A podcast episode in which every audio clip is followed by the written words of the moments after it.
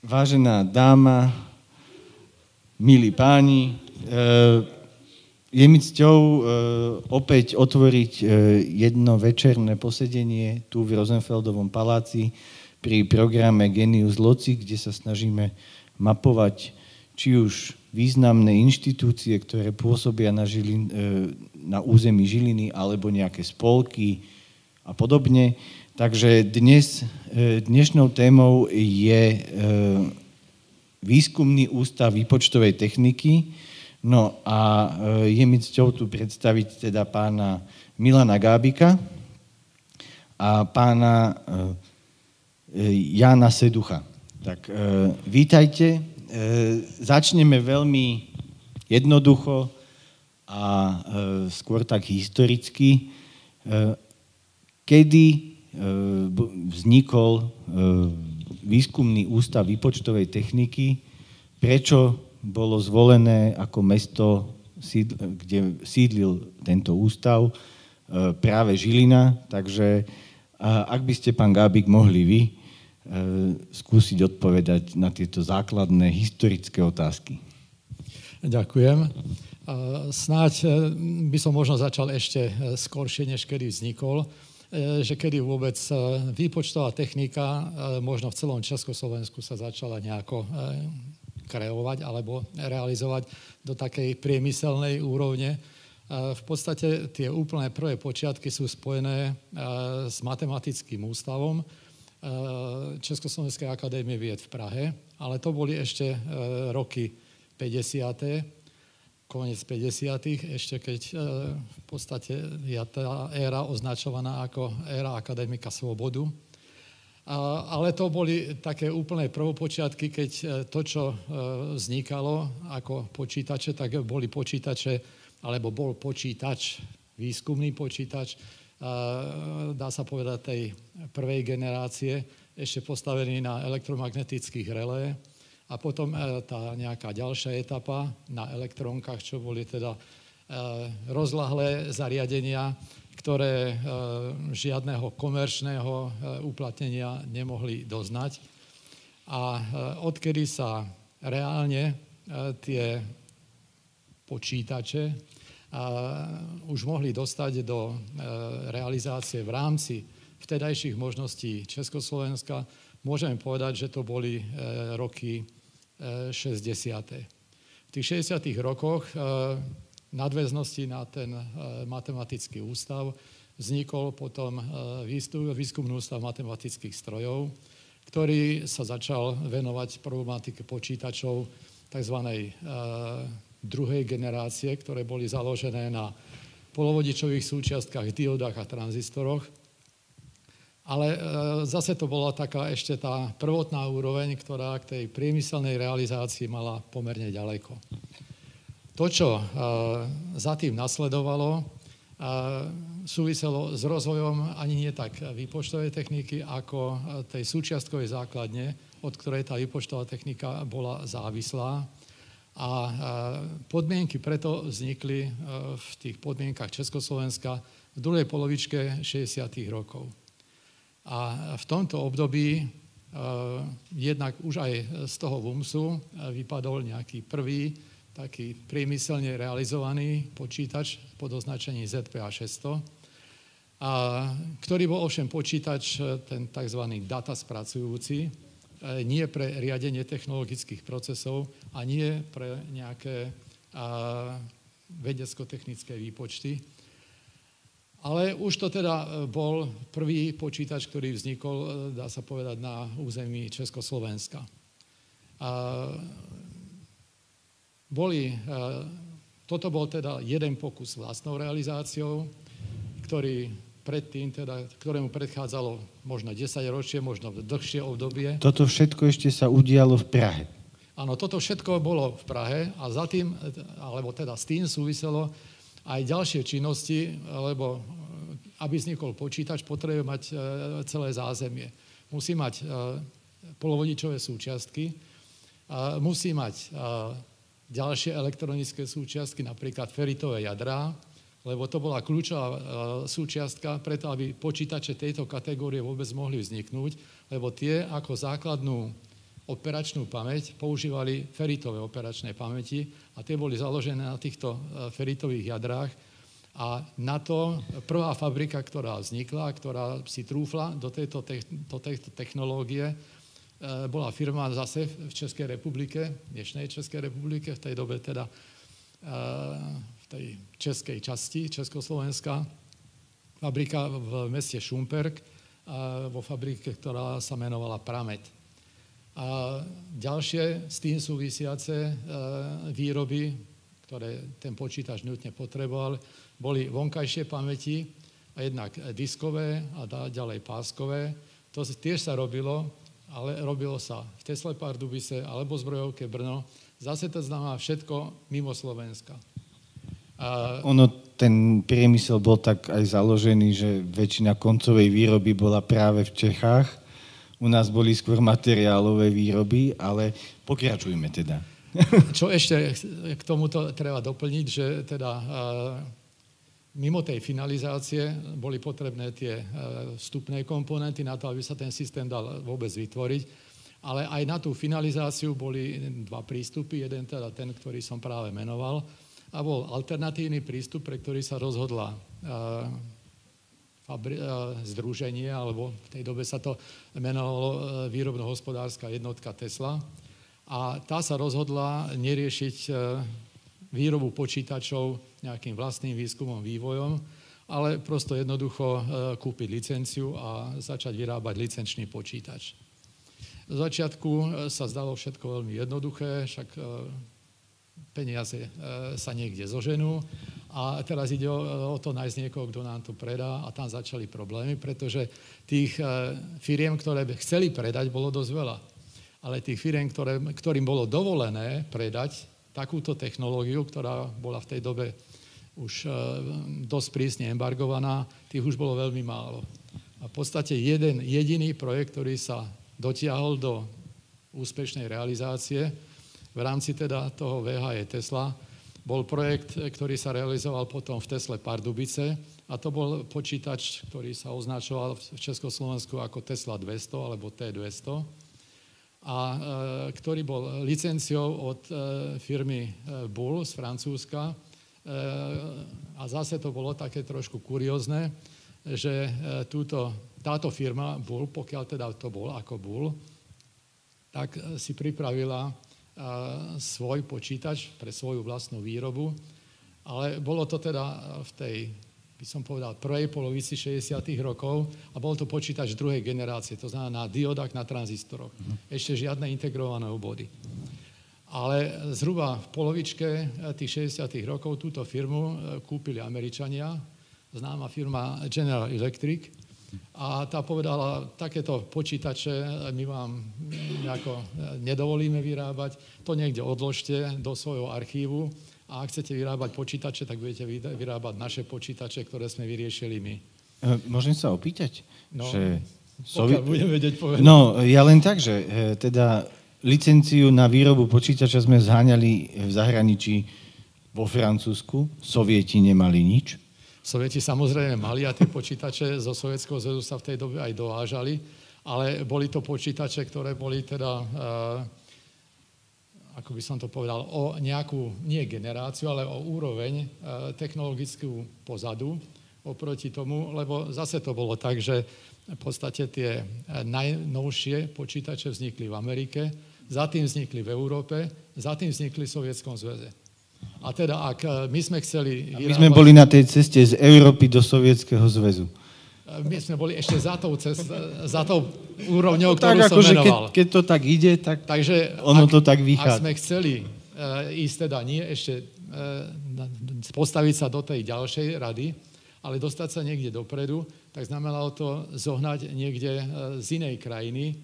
Samozrejme, najlepšie by bolo zohnať to priamo zo Spojených štátov ale odtiaľ tam cesta prosto eh, neviedla. Áno, bola doba, aká bola. Jasne. Asi aj. Tak ak môžem teda ešte dokončiť, takže toto bol eh, teda eh, tá cesta, ktorá sa nakoniec realizovala, bola úspešná, ale e, nemala ďalšieho pokračovania, jednak teda preto, že to bol počítač tej druhej generácie a e, prejsť na tretiu generáciu, ktorá v tej dobe už e, bola vo svete bežne vyrábaná, tak u nás jednak znamenalo tú nejakú tiež súčiastkovú základňu, ktorá už sa v tej dobe ale rodila, ale znamenalo to vlastne urobiť kompletný výskum, vývoj toho treťogeneračného počítača.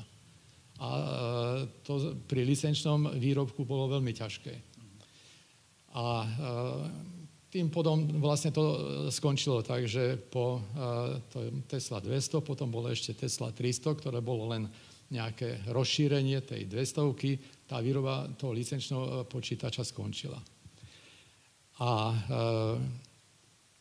v tej časti druhej polovičky 60. rokov sa ešte objavila tretia cesta, že teda keď všetko, čo sa týkalo počítačov, sa robilo v Českej republike, tak v Bratislave existoval taký e, v rámci rodiacej sa Slovenskej akadémie vied jeden taký ústav, ktorý sa menoval Ústav technickej kybernetiky a ktorý e, v rámci teda svojich e, ústavných snažení sa medzi iným uchádzal a úspešne o riešenie niečoho, čo pracovne sa nazývalo rýchly programový procesor.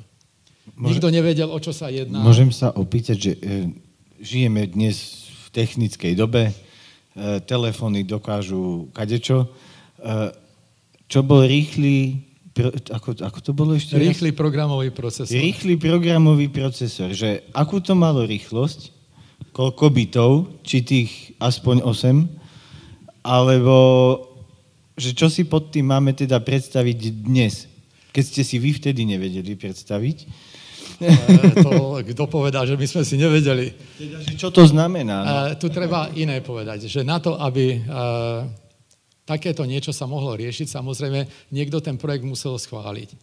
A v tej dobe bolo teda žiadúce dať tomu projektu taký názov, ktorému málo kto rozumel.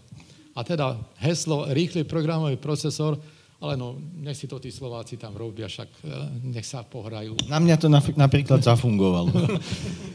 a, takže e, tento projekt ako akademický projekt bol schválený a keď teda ten projekt sa dostal do takej úrovne, e, že teda ten procesor, ešte možno snáď pre tých, ktorí nepoznajú detailne skladbu počítača, že počítač je niečo, čo sa skladá zhruba zo štyroch hlavných častí. E, prvá hlavná časť e, to je riadiaca jednotka, druhá hlavná časť je aritmeticko-logická jednotka, tretia hlavná časť je operačná pamäť a štvrtá hlavná časť sú vstupno-výstupné e, zariadenia alebo vstupy a výstupy do a z tohoto počítača.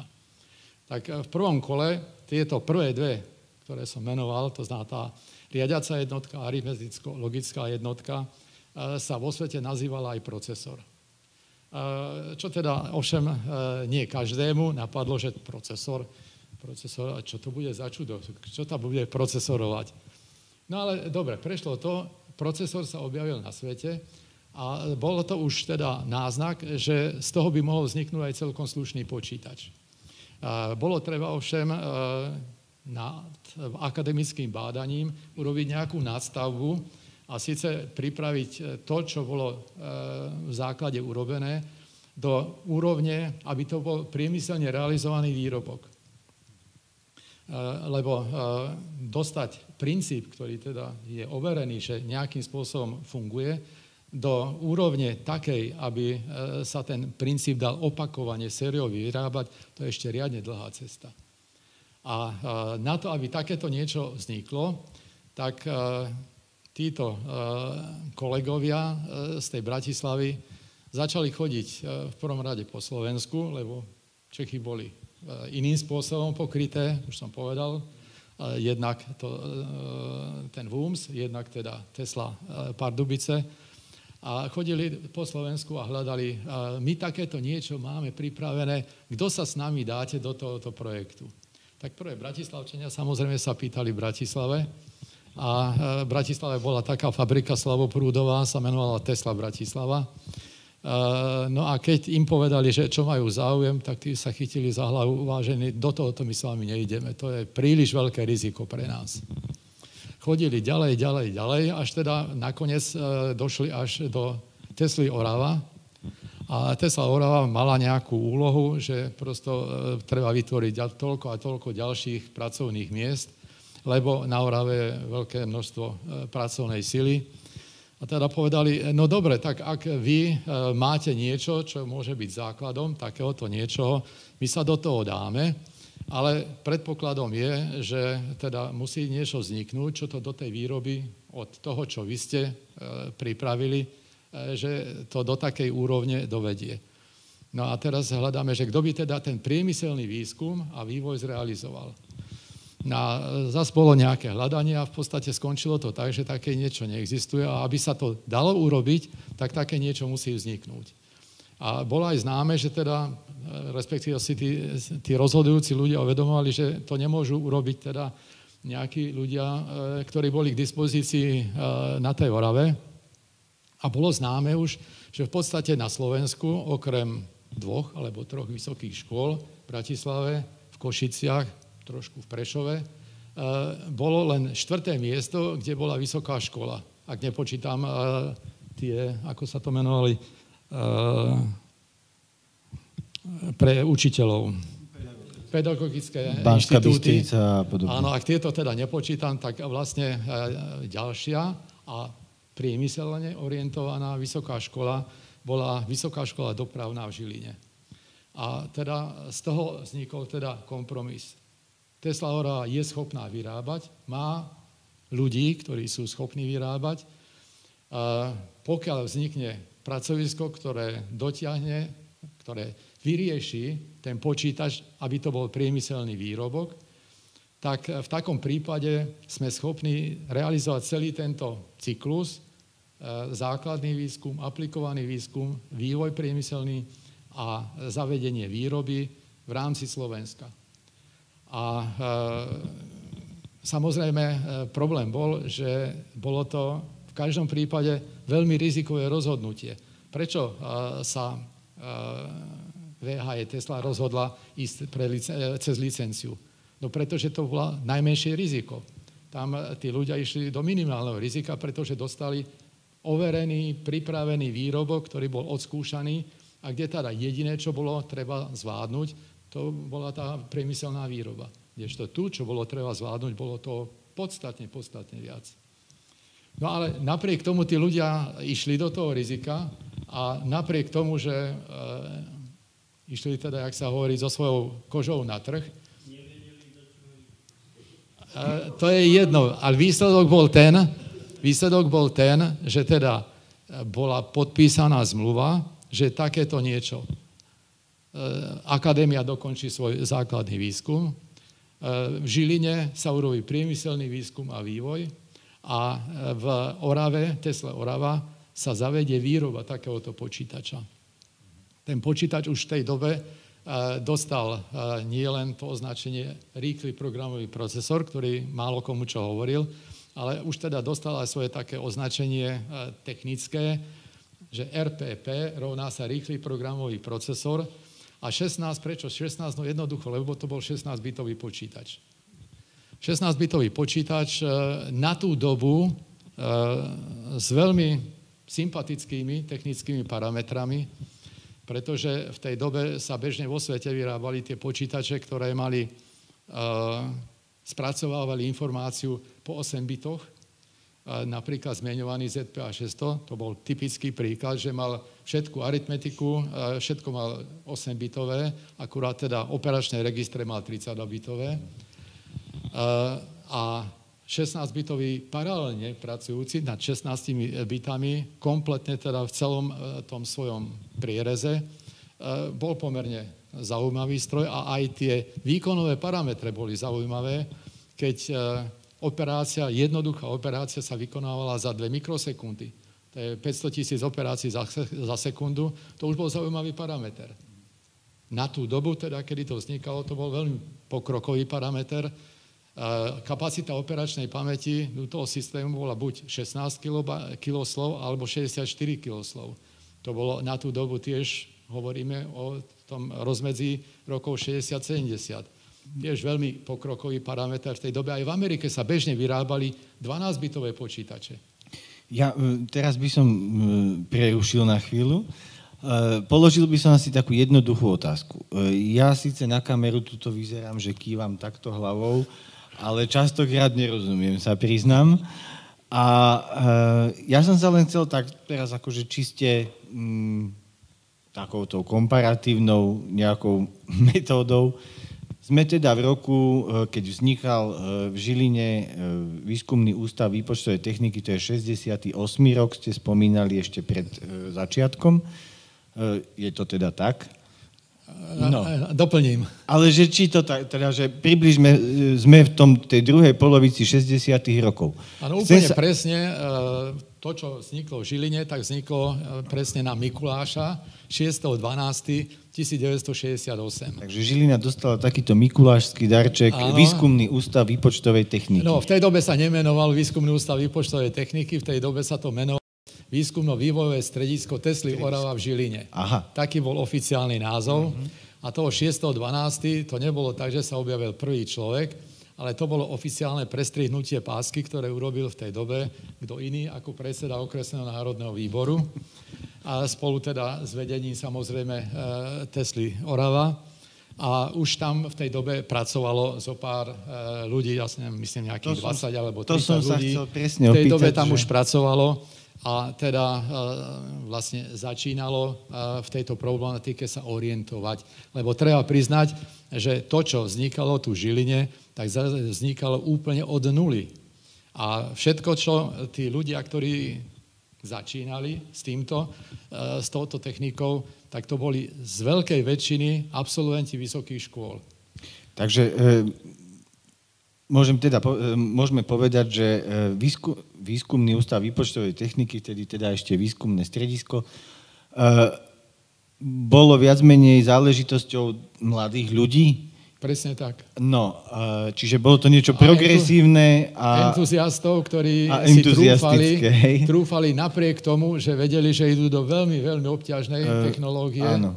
a techniky, tak napriek tomu si trúfali, pretože je to prosto tak, že skôr tí mladí sa pustia Však do je, rizikových a samozrejme. nových projektov, ako tí, ktorí už chcú ísť na istotu. Spomínali ste teda, že e, pracovalo, zač- alebo teda ten ústav vtedy teda ešte nie ústav, ale e, začínalo sa niekde medzi 20-30 ľuďmi, ktorí tam pracovali.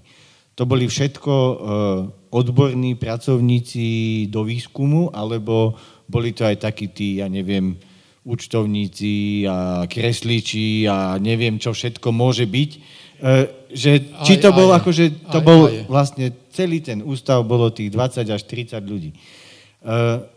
Koľko ľudí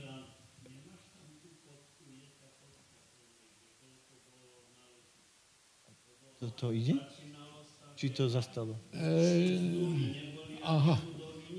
Uh-huh. Obávam sa, A... že táto fotka tam asi nebude. Nie, nie. E, je taká fotka práve z toho oficiálneho obdobia, kde na tej fotke je nejakých asi 12 alebo 14 ľudí. No. E, nie, nie, nie, zďaleka nie 30. Zďaleka nie 30. No, dobre, tak ale vieme, že medzi 20 30, to sa dohodneme. Ale nie je podstatné, pretože ano. tam tí ľudia e, rástli, dá sa povedať, zo dňa na deň. Tie počty teda mm-hmm. tých ľudí. E, a k tomu som chcel prejsť, že e, v najlepších rokoch výskumného ústavu výpočtovej techniky. To sme veľmi moc skočili. No ale postupne. ja som len chcel, že to porovnanie, že začínalo sa pri 20 až 30, že kde to vlastne nejakým spôsobom končilo, alebo kde bolo to najväčší roz, smach Hej. toho personálneho obsadenia výskumného ústavu. E, možno snáď upresním, keď sa začínalo, tak vždy e, všetko čítanie začína od nuly. To znamená, na, tej, na tom začiatku bol len papier podpísaný, že Tesla Orava ide do tohoto projektu a ešte nebol nikto. A postupne, teda, keď sa urobilo rozhodnutie, Ale aj tí boli v tej dobe len zamestnanci Tesla Orava, ešte neboli zamestnanci VVS. E, dobre, potom budeme mať aj prístor len na také doplnenia, ale e, teda e, poďme, vráťme sa k tomu, že v tom najlepšom čase koľko tam mohlo byť ľudí? V tom najlepšom už treba povedať, že to bol čas, keď už to nebolo pracovisko v Žiline, keď už to pracovisko malo svoju dosť veľkú pobočku v Bratislave, keď už malo dosť veľkú pobočku v Ostrave a už nejaké zárodok nejakého pracoviska v Prahe. A celé, celý tento konglomerát v tom najlepšom čase mal vyše tisíc ľudí. Tak, no.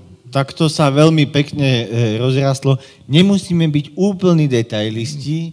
E, tento diskusný večer je skôr určený pre laickú verejnosť, takže nejaké jednotky nehrajú možno až takú rolu, alebo desiatky, ale v každom prípade teda e, skutočne výskumný ústav narastol, e, dá sa povedať, na veľmi veľký a teda určite kvalitný e, ústav.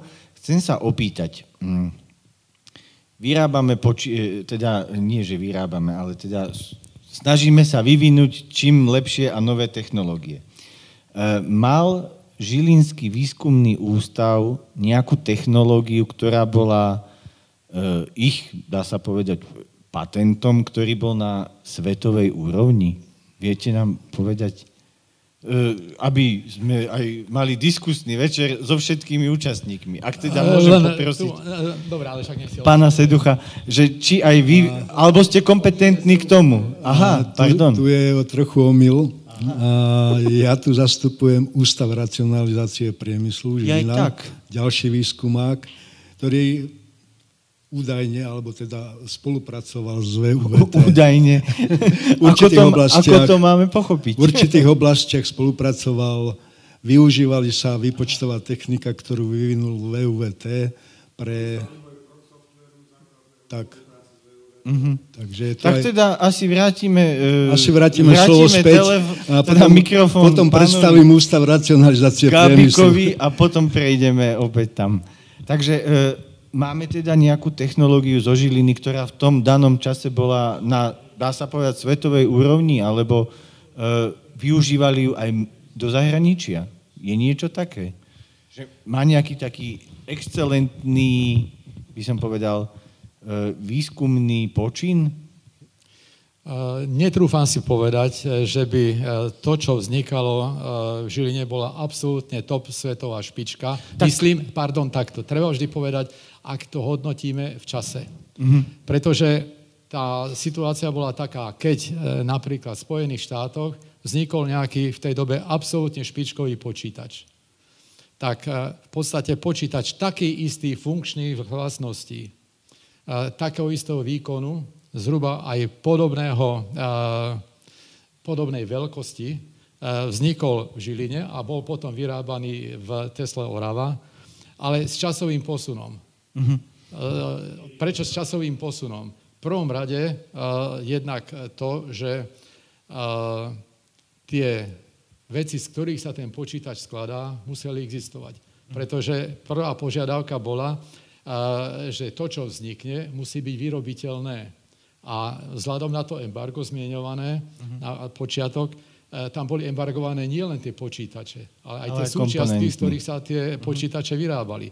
To znamená, že najskôr museli vzniknúť také, počí- také súčiastky, z ktorých aj, alebo z podobných, ktorých bol vyrábaný aj vo svete, podobný uh-huh. počítač.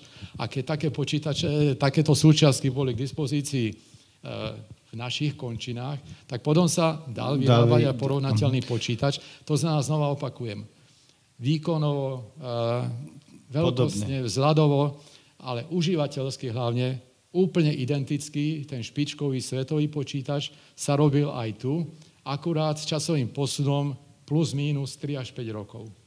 No, e, ja mám pocit, že dnes žijeme v tej veľmi technickej dobe, že 3 až 5 rokov je relatívne veľký čas, alebo časový úsek, ale myslím si, že niekedy v tých 60., 70., 80. rokoch e, to bol ešte taký, by som povedal, veľmi, veľmi dobrý, e, by som, neviem, je to tak? No, tam si akože treba uvedomiť... Veľmi dobrý výsledok. Tam že, si treba uvedomiť že boli sme v podstate súčasní. Si treba uvedomiť tú situáciu, ktorá bola, za ktorej sa to vyrábalo. To nebola doba, keď sa dalo ten špičkov, tú špičkovú súčiastku si prosto napísať objednávku a ísť si ju kúpiť. to prosto neexistovalo niečo podobného. A za takéhoto stavu ja si trúfam povedať, že to, čo vznikalo, bolo naozaj to najlepšie, čo v tej dobe vzniknúť mohlo. A pokiaľ sa týka tých 3 až 5 rokov, ja neviem ako a kto, ale poviem typický obraz aj v dnešnej dobe, koľko ľudí používa svoj personálny počítač, ktorý už má 3 alebo 5 rokov. Ja som presvedčený, že takých ľudí je dosť. To áno. A v tým, U nás v práci to platí. Teda. A keď sa teda, keď sa teda dávame do tohoto vzťahu pre toho užívateľa, je až tak kľúčové, či ten počítač má v dnešnej dobe, ja neviem, operačnú pamäť 1 GB alebo 4 alebo 8 GB. E, to záleží všetko od úloh, ktoré sa spracovávajú. Áno. A e, samozrejme, keď ja mám e, možnosť použiť väčšiu pamäť, no tak ju použijem. Ale to neznamená, že to isté riešenie sa nedá urobiť aj s menšou pamäťou, aj s menej rýchlým procesorom to, to samozrejme. a podobne. E, tak, dobre, už sme prišli na to, že na čo sa používajú počítače v 60. a 70. rokoch. Na čo a ako vyzeral vtedajší počítač, ktorý sa vyrábal teda v Tesle Orava, na čo to slúžilo a čo to dokázalo oproti, ja neviem, bežnému papierovému počítaniu, alebo neviem si to totiž to predstaviť, že e, na čo v tej dobe slúžil ten, e, či iba niečo riadil, ten počítač, alebo teda, e, hovorili ste, že spracovanie dát. To nebol ale náš prípad. Ale teda, že, e, ale vo všeobecnosti, že počítače, na čo sa... poprosiť v tom... výborne, túto, túto pomalšie, zastaviť to automatické rotovanie. No. No, tak... Ten, čo riadil, dokázal viac ako ten, čo počítal ekonomické výpočty. Tak... E, No, e, chvíľočku, chvíľočku. Ja, ja to hovorím z pohľadu laika, že ja tomu fakt skutočne nerozumiem. Takže e, ja sa Môžeme preto rád poučím. ešte pod, posunúť o pár obrázkov dopredu? Ešte, ešte. Tak, toto. Stop, stop, stop. Toto, toto je uh, verzia veľkodoského funkčného vzoru, toho počítača RPP-16, takéto stolové prevedenie.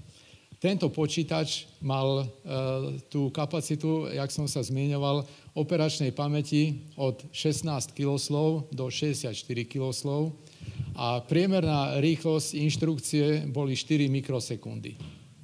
A s tým, že hlavné použitie nie je jediné, ale hlavné použitie toho počítača bolo e, riadenie e, procesov, hovoríme obecne procesov, nielen technologických, nielen výrobných, ale vôbec procesov. To, mohlo, to mohlo byť aj procesy napríklad eh, pri eh, riadení energetického dispečingu, riadenie eh, napríklad sústavy vodných diel na váhu.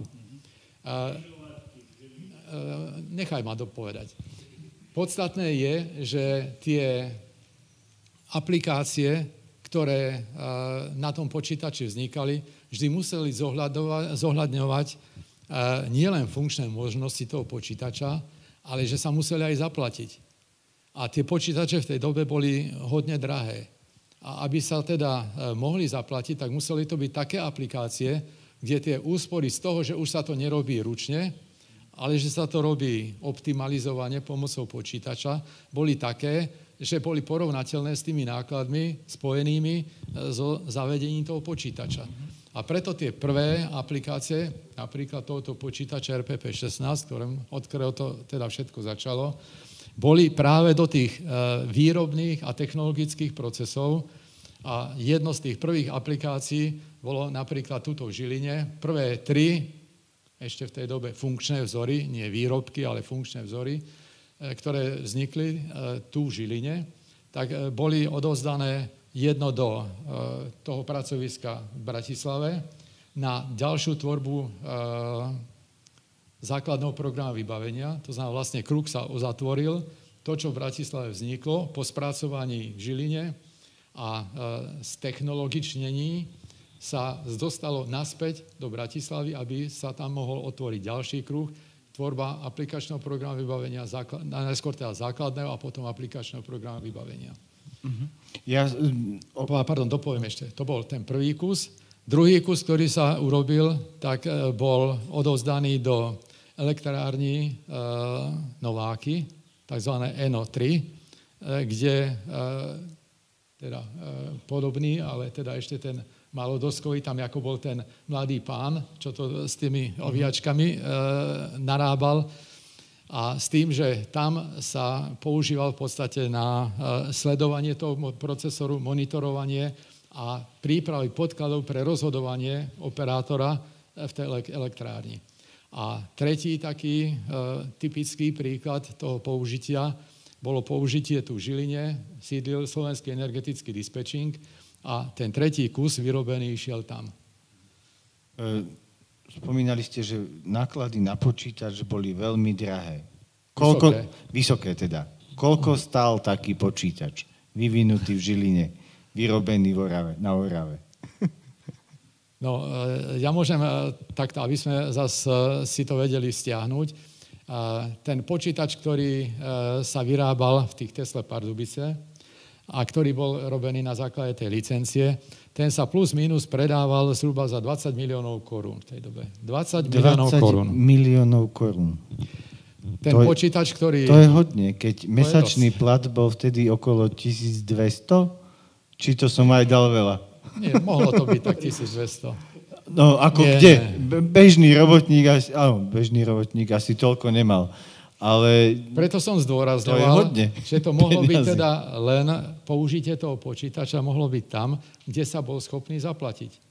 Preto e, bolo vylúčené v tej dobe rozmýšľať o využití takého počítača napríklad ako home computer. To samozrejme, to bola úplne iná doba a úplne iné využitie. Však, e, hlavne asi doma by to ľudia nevedeli ovládať a nevedeli by, by a čo s tým by robili.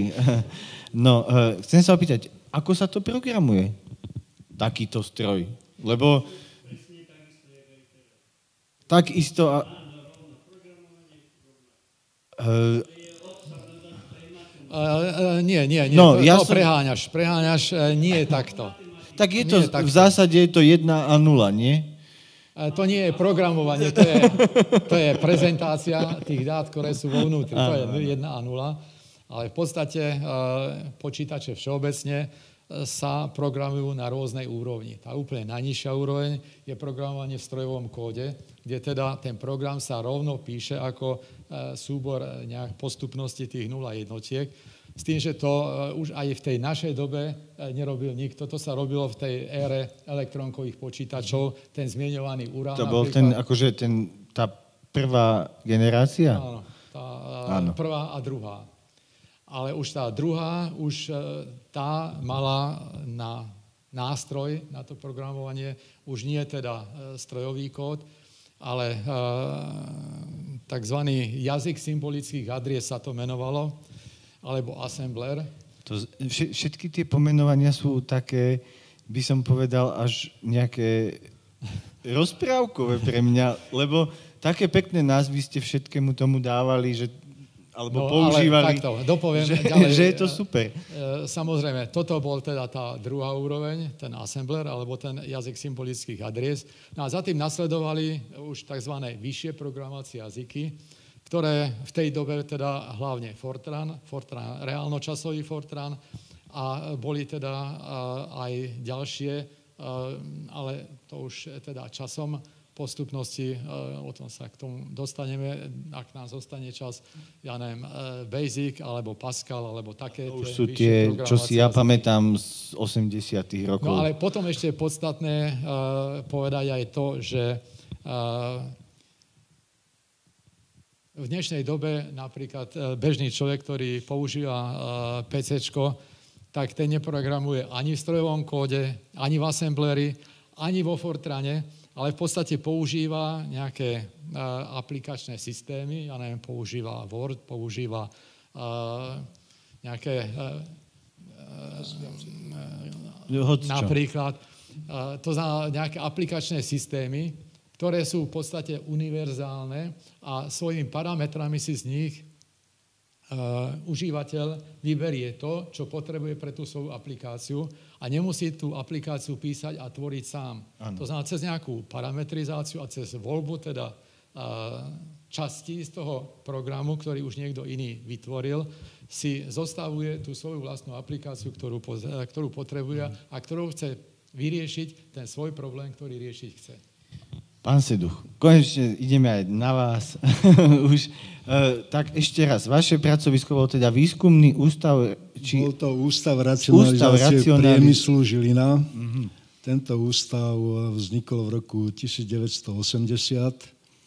Vznikol na báze Ústavu systémového inžinierstva, ktorý tu bol v Žiline.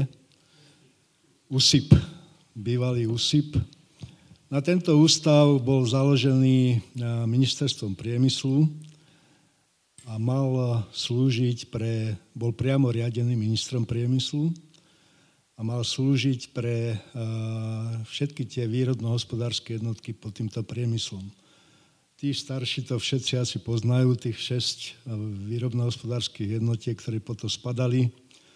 Bola to Slovchémia, to bol Trust, dneska povedané Trust, vtedy to bolo výrobno-hospodárska jednotka, združenie týchto podnikov vyrábajúcich chemické produkty. Patrila tam zo Žiliny chemická a považské chemické závody. Ale tie fabriky boli Slovnaft, známe fabriky na Slovensku, plastika, nitra a podobne. A potom tam patrila Slovcepa, to boli podniky, ktoré vyrábali papier, celulózu a podobne. V Žiline bola celulózka, pod to patrila. Bučina zvolen, Bukozavranov a podobné firmy veľké. Potom to bol Slovakotex, to boli všetky firmy združené pod eh, VHE, ktorá sídlila v Trenčine patrili tam všetky textilné Textil. fabriky na Slovensku. Toho bolo strašné množstvo. Tu v Žiline to bola napríklad Slovena. Slovena mala ešte závody, Rajec, mala Čaca. Čaca. A tých textilných fabrik bolo neuveriteľné množstvo. V tom čase textil prosperoval, lebo neprišla tu Čína ešte, takže... Museli sme to niekde vyrobiť. Áno, sme úplne mimo teraz. Takže e, Ďalšou to výrobno-hospodárskou jednotkou e, bolo drevárske a nabytkárske podniky. Mm-hmm. To máme... V Žiline bolo generálne riaditeľstvo DNP. Áno. To a... máme vlastne, zatiaľ máme zastúpené všetko v Žiline. Presne tak. A tých závodov a podnikov bolo strašne veľa pod tým združeným drevoindustria Žilina. Tam mala po Slovensku 16 alebo 17 závodov ešte, píl, rôznych firiem. Tých firiem v tom DMP bolo okolo 400. A ešte to bolo ZDA partizánske, ktoré bolo zamerané na výrobu obuvy. To asi jediné sme v Žiline nemali. Áno, kožiarský priemysel, najbližšie bol kožiarské závody Liptovský Mikuláš. Takže... A papuče v Čičmanu. to tam nepatrilo, to bolo výrobné družstvo. No tak týchto šesť výrobno-hospodárskych jednotiek a cieľom založenia toho ústavu racionalizácie priemyslu bolo, že práve v týchto podnikoch bolo treba robiť e, práve to riadenie, e, tú, tú automatizáciu tých technologických procesov, Čiže v tom úrape bolo jedna takáto zložka, jeden odbor, ktorý sa zaoberal touto oblasťou. Je tu pán Gonžur, ktorý tam robil na tom. Ja som myslel, že on by tu mal byť, nie ja aby ostatní pochopili, ja nie som eh, odborník vo výpočtovej technike, ale robil som na odbore, ktorý sa zaoberal výskumom eh, v oblasti manipulácie s materiálom, skladovania a balenia. Samozrejme, že sme pritom využívali výpočtovú techniku, pretože my sme vyvíjali linky, stroje, ktoré eh, nahrádzali ľudskú prácu v tých ťažkých niektorých podmienkach a tam sa e, potrebovala tak pre tú automatizáciu toho stroja použiť výpočtovú techniku, ktorú zasa vyrábal VUVT. No a hlavným cieľom teda to bolo, bola predstava taká, že my vyvinieme nejaké linky a SRTP ich bude možno riadiť. A ešte sme mali tretí odbor, ktorý e, sa zaoberal riadením v energetickom priemysle, energetike teda. Čiže také tri nosné, tri nosné odbory tam boli. No ústav, keď vznikol v 80. roku, tak sedeli sme v sedláčkovom parku v budove, neviem, koho to predtým bolo, bohužiaľ tie priestory nám nevyhovali, bolo nás málo, lebo za, za ten jeden rok my sme prijali 110 ľudí. A 110 ľudí mal ten ústav za jeden rok. A včetne teda aj tej ekonomickej časti, ktorá mala, neviem, 15 ľudí, ekonomika a riadenie. tak sa kupovali ďalšie budovy na Kálové, vedľa optiky sme kúpili budovu Jedna časť bola na... Čiže to vlastne fungovalo tak, že ministerstvo pridelilo peniaze tak. a vy ste ich Áno. vhodne investovali. V tom čase bol minister pán Lexa, niekomu to asi možno hovorí, syn Lexa bol riaditeľ SIS. Áno, áno. Takže neslavne známy. A v tom čase bol naozaj minister Lexa a my sme chodievali na porady priamo do Bratislavy, na ministerstvo priemyslu, čiže sme mm-hmm. boli priamo riadená organizácia náš riaditeľ tam chodil úplne pravidelne na porady. Čiže tá predstava bola taká, že my budeme vyvíjať tieto automatizované linky Čiže a ak som to zariadenia. Správne, ano? Pardon, ak som to správne pochopil, tak e, teraz, výskumný ústav výpočtovej techniky ano. vymyslel proste nejaký počítač, ano. ktorý vy ste zakomponovali do svojho väčšieho výrobku. V podstate áno. A to ste potom distribuovali podnikom, aby oni zvýšili samozrejme výrobnú kapacitu a znižili personálnu. Tak. Tak, hej, dobre. No, tak nech sa páči, môžete aj, aj na mikrofón. By som chcel spomenúť ešte to, že pred úrapom... A bližšie, e, bližšie na ten mikrofón. Pred úrapom, lebo e, predtým existoval Ústav systémového inžinierstva a priemyslu. Ten vznikal tiež za tým, čo ste hovorili, že, hovorili, že že keď už tie požiažky budeme mať, chceme, sú drahé, musíme ich využiť a preto vznikli pracoviská po celom Slovensku tohoto ústavu a jediné žilinské pracovisko bolo zamerané na riadenie technologických procesov. Čiže my sme sa hneď, ako sme vznikli, snažili, vznikli sme v roku 71, tu na Žiline, a sme sa hneď snažili spolupracovať s VUV, teda respektíve aj s, s Oravou, aby sme jednak s, tým, s nimi participovali, sme sa naučili s tým robiť, vyjavali sme programy, alebo či už e, pre matematické operácie, alebo knižnice rôzne iné, iných charakterov a za tomu sme to naučili a povedzme pomerne rýchlo vedeli tieto RPPčka dokázať aplikovať do viacerých fabrikách. Hej? Čiže, čiže e, tá štruktúra, ako to hovorí pán Gabik, bola dobre domyslená až pod tie naše aplikácie a neboli sme samozrejme jediní, boli po celom Čekoslovensku ZPA, organizácie, ktoré takisto spolupracovali na vývoji softveru a takisto robili rôzne aplikácie, ale našou, by som povedal, domenou boli práve tie technologické procesy. A potom vznikol v roku 1980 ako následník USIPu URAP a ďalej pokračoval v tých aplikáciách. Ďakujem. No, nech sa páči, pán Gabik. Ešte máme nejaký čas, tak môžeme ho využiť. No, lebo v podstate, keď to dáme k časovej e, osi, to, čo som ja doteraz rozprával, tak e, to je úroveň, ktorá skončila, dajme tomu, v roku 1973. A to, čo bolo za tým, k tomu som sa ešte nedostal. A e, to kľúčové vlastne sa začalo tvoriť v Žiline, môžem to zhruba označiť termínom 1900, e, teda dátumom 1976. 1976 e, to bol dátum, kedy vznikol tzv. systém malých elektronických počítačov alebo SMEP. A od tejto doby vlastne už bolo prijaté, lebo ten SMEP bol medzinárodný v rámci teda RVHP, kto nevie, tak môžem vysvetliť, čo to je. Ale vznikol ten systém ako medzinárodný v rámci RVHP, keď do tej doby my sme mohli robiť počítače len na súčiastkách, ktoré sa vyrábali len v Československu. Žiadnu inú súčiastku, ani Polsku, ani Maďarsku, ani e, Sovietsku sme použiť nemohli.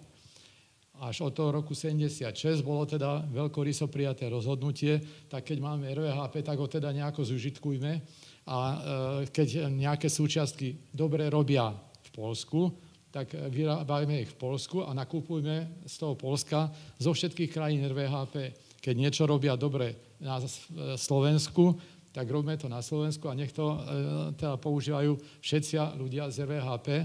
A týmto jedným opatrením sa podstatne podarilo zvýšiť tú technologickú úroveň, by som povedal, tých počítačov, ktoré v tej dobe vznikali.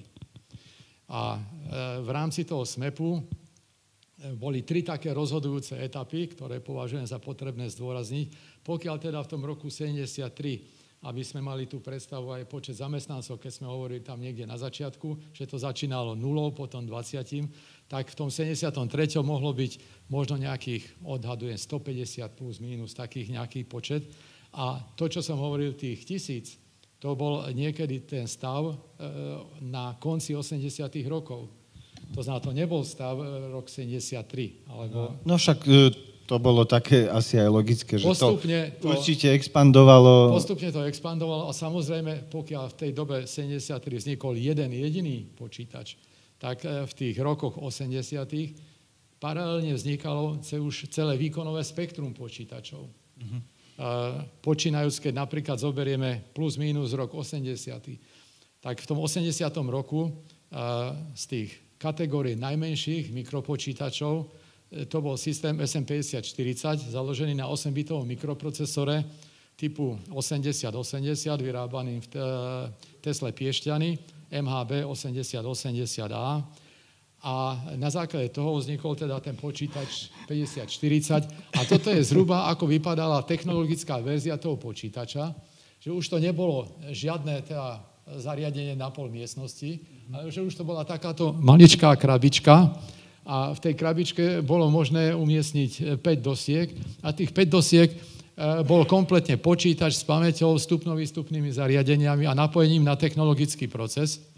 A keď teda e, som si požiadal tento obrázok, tak chcem pripomenúť, keď tu máme kolegu z URAPu, že práve v tom 80.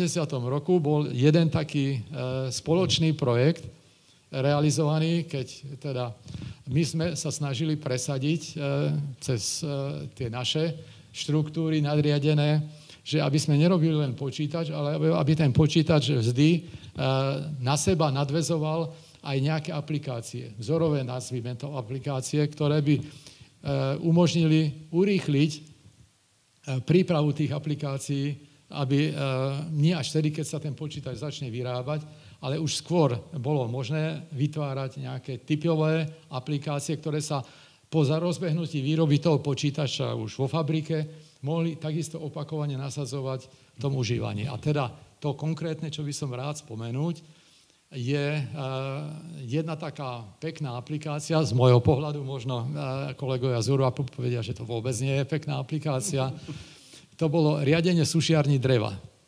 Uh, na takomto maličkom počítači bolo, bola urobená aplikácia v URAPE práve v tých rokoch 80-81, E, riadenie e, sušiarní dreva, ten e, technologický proces nič extra zložitého, ale vyžadoval si nejaké presné dávkovanie tepla, vlhkosti a neviem ešte nejakých ďalších parametrov. A čas musel byť teda dodržiavaný a stalo sa teda to, že VUVT už počas vývoja toho počítača urobil jeden prototyp naviac a ten e, odovzdal kolegom v URAPE. A kolegovia v URAPE, pokiaľ ešte prebiehal vývoj ďalší, v tých ďalších technologických etapách, tak oni už pripravovali tú aplikáciu a keď my sme odovzdávali tú dokumentáciu výrobnú do námestova alebo do uh-huh. Mhm. ZVT Banská Bystrica, tak oni už mali pripravenú dokumentáciu aplikačnú a konkrétne teda pri tomto si pamätám, že tam bola dohoda bola taká fabrika, čo sa menovala Vzduchotechnika Nové mesto nad Váhom a tá vyrábala tie sušiarne. A ten projekt, ktorý teda u nich vznikol, riadenie tých sušiarní, bolo odozdané do tej fabriky a tá fabrika už dodávala tie sušiarne už priamo aj s tým počítačom, aj s ich softverom a teda s uzavretou aplikáciou na kľúč a vlastne keď e, fabrika e, v námestove alebo v Banskej Bystrici bola schopná začať dodávať počítače, tak fabrika v Novom meste už bola schopná tie počítače objednávať a dodávať so svojím technologickým celkom. Uh-huh. Takže toto bol teda taký, podľa mňa, podľa nich, možno nie, ale podľa mňa to bol teda krásny prípad, príklad prepojenia. Ako to toho, malo fungovať. Počítač ako niečo, ako zase nejaká vyššia e, konštrukčná súčiastka, použitá pre nejakú aplikáciu, ktorá bola zmysluplná a ktorá bola vyrábania schopná. E, ja sa opýtam, e, výskumný ústav výpočtovej techniky. Hovoríte celú dobu o tom, sa tu rozprávame, že vy ste vlastne nejakým spôsobom navrhovali, alebo teda zostavovali počítače. Koľko nejakých modelových rád alebo typov tých počítačov, ktoré výskumný ústav výpočtovej techniky navrhol do výroby, bolo realizovaných a koľko ich bolo navrhnutých. Čiže e, aké per, je, je, poznáme tieto počty, alebo bolo toho, ja neviem, teraz ja si vymyslím, hej, že navrhli sme tisíc počítačov, ale vyrobili sme len tri. E, ako, aké to boli počty? Žiaľ Bohu, nie som teda pripravený na túto otázku, takže môžem rádové, môžem rádové Ale povedať... CCA to môžeme byť... Áno, akože... rádové môžem povedať, že to boli desiatky typov. Uh-huh. Desiatky typov, pokiaľ teda počítame, e, že e, ja neviem, e, napríklad keď sme začínali tým RPP-16, ten RPP sa vyrábal v niekoľkých modifikáciách, ale ja to beriem ako jeden počítač. Jeden model. A, takisto tá 50-40 zmienovaná, tá sa vyrábala tiež najmenej e, v piatich rôznych prevedeniach. Ale to tiež beriem ako, že to bol jeden počítač. A takýchto tých, čo ja beriem ako jednotka, tak e, takých vzniklo e, v Žiline v desiatkách. To znamená, dajme tomu nejakých 20, 30 plus mm-hmm. minus takéto počty. A všetky a tých, boli do výroby zadané? Či ani nie? Z počítačov všetky. Mm-hmm. v niektorých prídavných zariadeniach možno boli také situácie, že e, sa to zariadenie do výroby nedostalo, ale to bolo skôr atypické, pretože, e, pretože o to bol prosto záujem a tie fabriky sa viac menej trhali o to, aby dostali takúto výrobu. To znamená, keď bol problém, tak bol problém v tom, že fabriky nemali radi inovácie. Keď raz, nechaj ma dopovedať. Jedna k jednej, mm-hmm. žiadne straty. Áno. Mm-hmm. Ďakujem.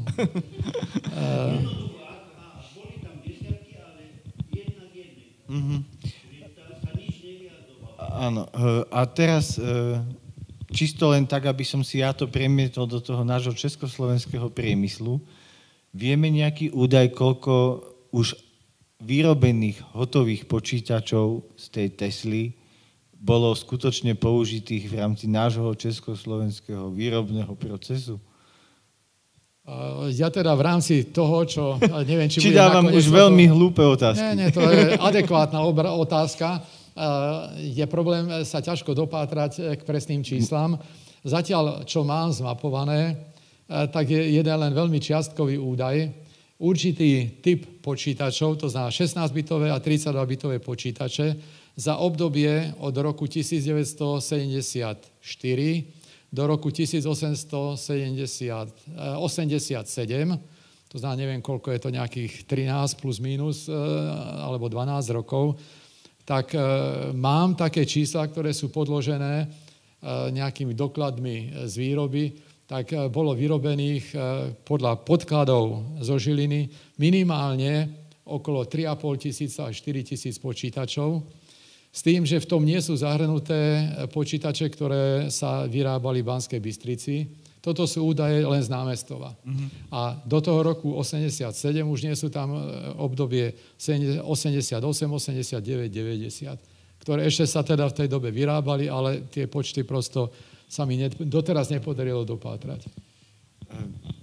Výskumný ústav výpočtovej techniky v Žiline e, dnes, ak mám správnu informáciu, už nefunguje? Alebo teda má nejakého pokračovateľa v nejakej firme alebo niečo podobné? Alebo nejakom teda inom výskumnom, e, v nejakej inej výskumnej inštitúcii? Čiže, alebo teda je to už definitívne, že výskumný ústav v Žiline skončil, na Slovensku pokračuje niekde? Že máme nejaké výskumné stredisko pre informačné technológie, ale neviem, ako sa to dnes všetko nazýva.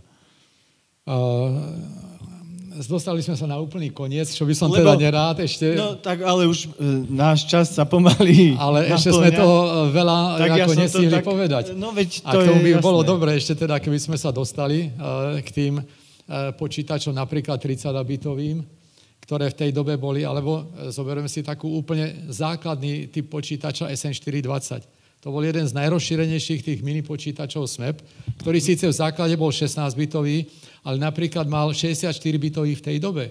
To hovoríme o roku 78. Môžem sa opýtať, 79. že e, mali sme tu ukážky tých počítačov, ktoré zaberali teda kus miestnosti. E, mini počítač, ako ste teraz spomenuli, e, aký mal rozmer?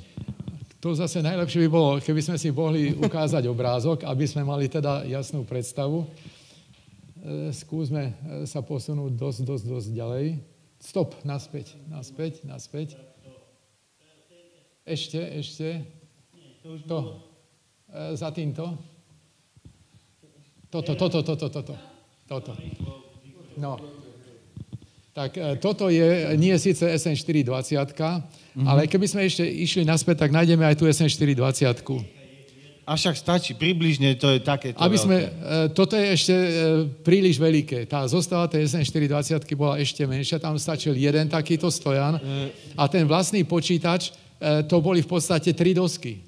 Tri dosky plošných spojov, dve bol procesor, riadenie a tretia doska bol voliteľný procesor pre výpočty v pohyblivej rádovej čiarke. 64-bitový procesor v tej dobe, 64-bitový. V dnešnej dobe najšpičkovejšie personálne počítače sú 64-bitové. Ano. A v tej dobe, uh, no tak toto to, to, to, to máme, to je ono. Ono sa to bude asi posúvať naspäť. postupne, ale, lebo je tam pustená tá slučka. Nevadí, ale tak... Uh, približne... Takže aby sme mali predstavu, ten uh, počítač, ktorý sa vyrobil okolo tisíc kusov, to je SN420 samotný, uh-huh. tak uh, ten uh, mal tú svoju základnú centrálnu časť, ten procesor, vrátane toho procesora pre výpočty pohyblivej rádovej čiarke, tri dosky plošných spojov. Operačnú pamäť, keď porovnáme, že v tom RPP 16 bola maximálne možná 64 kB slov, tak táto SN420 mala operačnú pamäť 256 kB, to znamená výrazne viac, a tá zaberala len dve dosky plošných spojov, kdežto pre tú, pre tú RPP 16 to boli 4 stojany, e, ktoré boli po 16 kiloslov. Takže e, ten ako technologický skok napríklad len medzi tými dvoma nadvezujúcimi etapami, medzi úrovňou RPP 16 a za tým nadvezujúcou úrovňou SN320 a SN420 už bol takýto. A keby sme potom zase porovnávali, e, ďalšia úroveň, čo boli mikropočítače, napríklad 16-bitové M16.1, tak e, tam sa dospieme zase, že ten, ten procesor 16-bitový, to bola už len jedna doska. A mm. na tej doske už okrem procesora boli aj ďalšie obory, vstupu, výstupu napríklad. Mm-hmm. Alebo aj ďalšia tá základná Čiže časť pamäti. Môžeme to zhrnúť tak akože rozmerovo, že ja neviem, e, z troch metrov sme sa dostali za tých 20 rokov na pol metra, alebo... Áno. No, takže z troch na pol metra, alebo na meter. Met... Aha, tak, to, ja som není tak matematicky predstavivý ako naši hostia. No, e, predsa len e, už ten náš čas e, sa kráti, tak ja by som sa predsa len dostal e, k tým záverečným otázkam. No, no. Na výskumný ústav teda, e, či máte e, ten výskumný ústav teda nejakého pokračovateľa aspoň na Slovensku, keď už nie je v Žiline, a či v dnešnej e, pretechnizovanej dobe ešte takýto výskumný ústav by mal možno nejaký význam, alebo sme v tých technológiách len, že už to objednávame všetko niekde zo zahraničia? E, snáď odpoveď e, tá je komplikovaná. Stalo to na sa, univerzitách. Nedá sa e, to odpovedať jednou vetou, lebo tam dochádza ku interferencii viacero vplyvov. Zoberme si obdobie pred rokom 1990, zoberme v Európe. Napríklad ešte 70. roky Európa patrila medzi e, význačných hráčov e, vo výrobe počítačov, vo výrobe výpočtovej techniky. Najväčší, druhý najväčší svetový výrobca počítačov bola anglická firma ICL. Ešte v tých 70. rokoch, začiatkom 80. rokov. A ďalšia význačná svetová firma v oblasti počítačov bola firma Siemens ďalšie počítače v Európe, ktoré e, sa vyrábali, boli e, tiež svojím pôvodom e, vyvinuté, navrhnuté, vyrábané v Európe.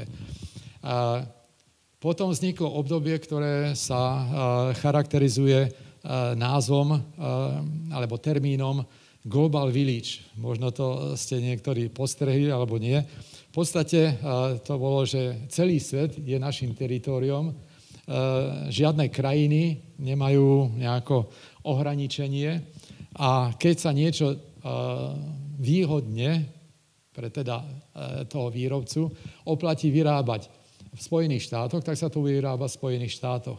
Keď sa to dá, alebo bude výhodne vyrábať na Tajvane, tak sa to bude vyrábať na Tajvane. Keď sa to bude výhodne vyrábať v Malajzii, tak sa to bude vyrábať v Malajzii. A tak sa skončilo tak, že žiaden ICL v Európe neexistuje. Ten druhý svetový výrobca už neexistuje. Siemens samozrejme existuje, ale žiadne počítače nevyrába. A teda nie je to sa čo diviť, že ani na Slovensku žiadneho výrobcu počítačov nemáme. A keď nemáme výrobcov počítačov, no tak samozrejme nemá zmysel, aby existoval nejaký výskumný ústav, ktorý navrhuje a pripravuje do výroby počítače. A z tých ľudí, ktorí vo VUVT pracovali, Samozrejme, potom Global Village a u nás spojený teda ešte aj s transformáciou, vznikli prevažne súkromné firmy. Hlavne to bolo poznamenané teda tým, že v tej transformácii to, čo išlo na ten Tajván, na tú Malajziu a podobne, tak e, to bol ten hardware, ktorý sa opakovane vyrábal a ktorý tým pádom nezostal nikde v Európe vo výrobe. A to, čo naopak sa vždy e, muselo opakovane robiť, a to bola tá aplikácia, to bola tá tvorba aplikačného softvéru, tak to malo e, ešte nejakú snahu a zmysel, aby prežívalo a prežíva doteraz pomerne úspešne. A teda z tých ľudí, ktorí mali nejaký dosah na uh, tvorbu aplikačného softvéru, tak uh, od tých vznikli uh, tie aplikačné firmy. Uh, vznikli ZUVT, je ich viacero, uh, nejdem teraz menovať, ktoré. No a samozrejme ideálne pre, takéto, pre túto situáciu bol URAP, ktorý teda tie aplikácie už robil, bol v tom zabehnutý, bol v tom známy. Samozrejme aj oni mali problémy transformačné, pretože Uh, oni síce boli na to pripravení, boli schopní, zdatní odborne, ale chýbalo to podstatné, peniaze u odberateľa. To znamená, že aj tí odberatelia by chceli uh, tú aplikáciu, ale nemali možnosť si ju dovoliť. Takže aj oni to transformačné obdobie ťažko zažívali, ale nejako prežili to obdobie a aj v súčasnej dobe počúvame všade, aký je obrovský nedostatok softverových alebo IT špecialistov, berme teda nielen softverových, ale IT kompletne, to znamená tých, čo robia tie aplikácie, to nemusia byť len softveristi, to sú systémoví analytici, to sú nejakí projektoví e, inžinieri. Toto je všetko, ktoré v súčasnej dobe je veľmi žiadané, je nedostatkovým tovarom a kto je schopný v tejto veci e, poskytnúť riešenia, o ktoré majú e, užívateľia záujem, tak veľmi úspešne e, prežívajú. A však vidieť, aké obrovské zákazky sa v súčasnej dobe len na malom Slovensku realizujú. A pritom teda kopu slovenských e, firiem, tých IT, dodáva nie len pre slovenský trh, ale dodáva do zahraničia. Vieme, že firma ESET je asi jedna z najväčších e, softverových firiem, ktorá dnes na svete funguje, čiže je to... No, oveľa... slovenských možno. No, slovenských, tak, ale... Lebo ináč ale ako, softverových firiem, ja ktoré som, vo svete fungujú Myslel som na tie naše antivíry, e, používa to viac menej e, celý ale svet. to je v podstate dosť obmedzený sortiment. Áno, je to úzko špeci- špecializované. Ale to je ideálne miesto, kde sa teda slovenskí e, ako odborníci dokázali uplatniť. Ale aj tuto v Žiline máme firmy, ktoré e, v takýchto aplikačných oblastiach majú stovky IT špecialistov zamestnaných. Nejdem zmieňovať, ktoré. No však. Tak, e, áno.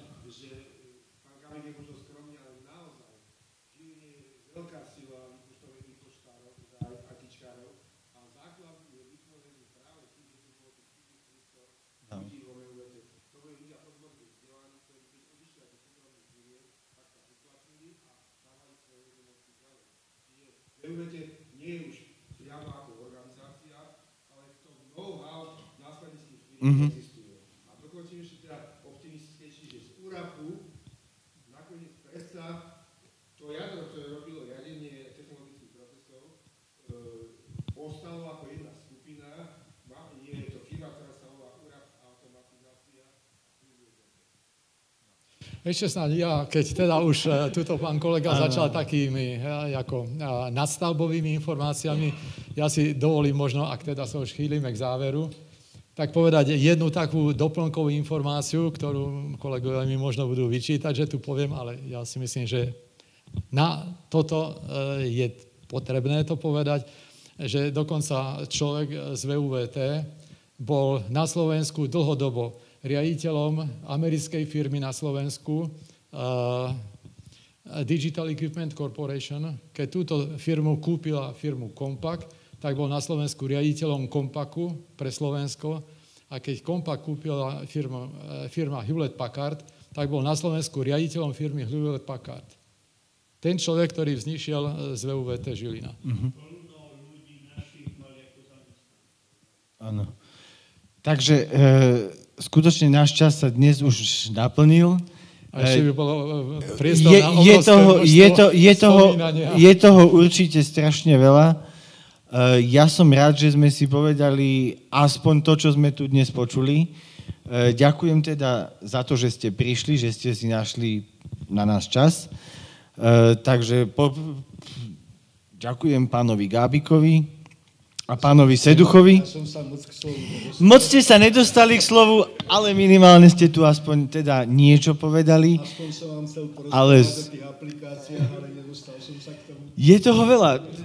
Uh, asi sme mali začať z iného konca, ale tak uh, možno bude druhý diel, takže ešte raz vám ďakujem za účasť, ďakujem aj našim hosťom. Uh, verím, že teda tento, táto časť našej diskusnej relácie si nájde svojich cieľových divákov na internete a prajem všetkým ešte príjemný večer. Ďakujem. Ďakujem aj ja organizátorom, že vôbec takéto stretnutia zorganizovali. Jedine snáď škoda, že teda sa e, dostal tento termín do kolízie s nejakými inými vecami a verím, že teda ešte do budúcna sa nájde priestor pre e, podobné stretnutie, ktoré e, bude môcť ísť možno špecializovane na niektoré segmenty, ktoré budú možno zaujímavé a budú inicializovať väčšiu návštevnosť tejto akcie. Ďakujem.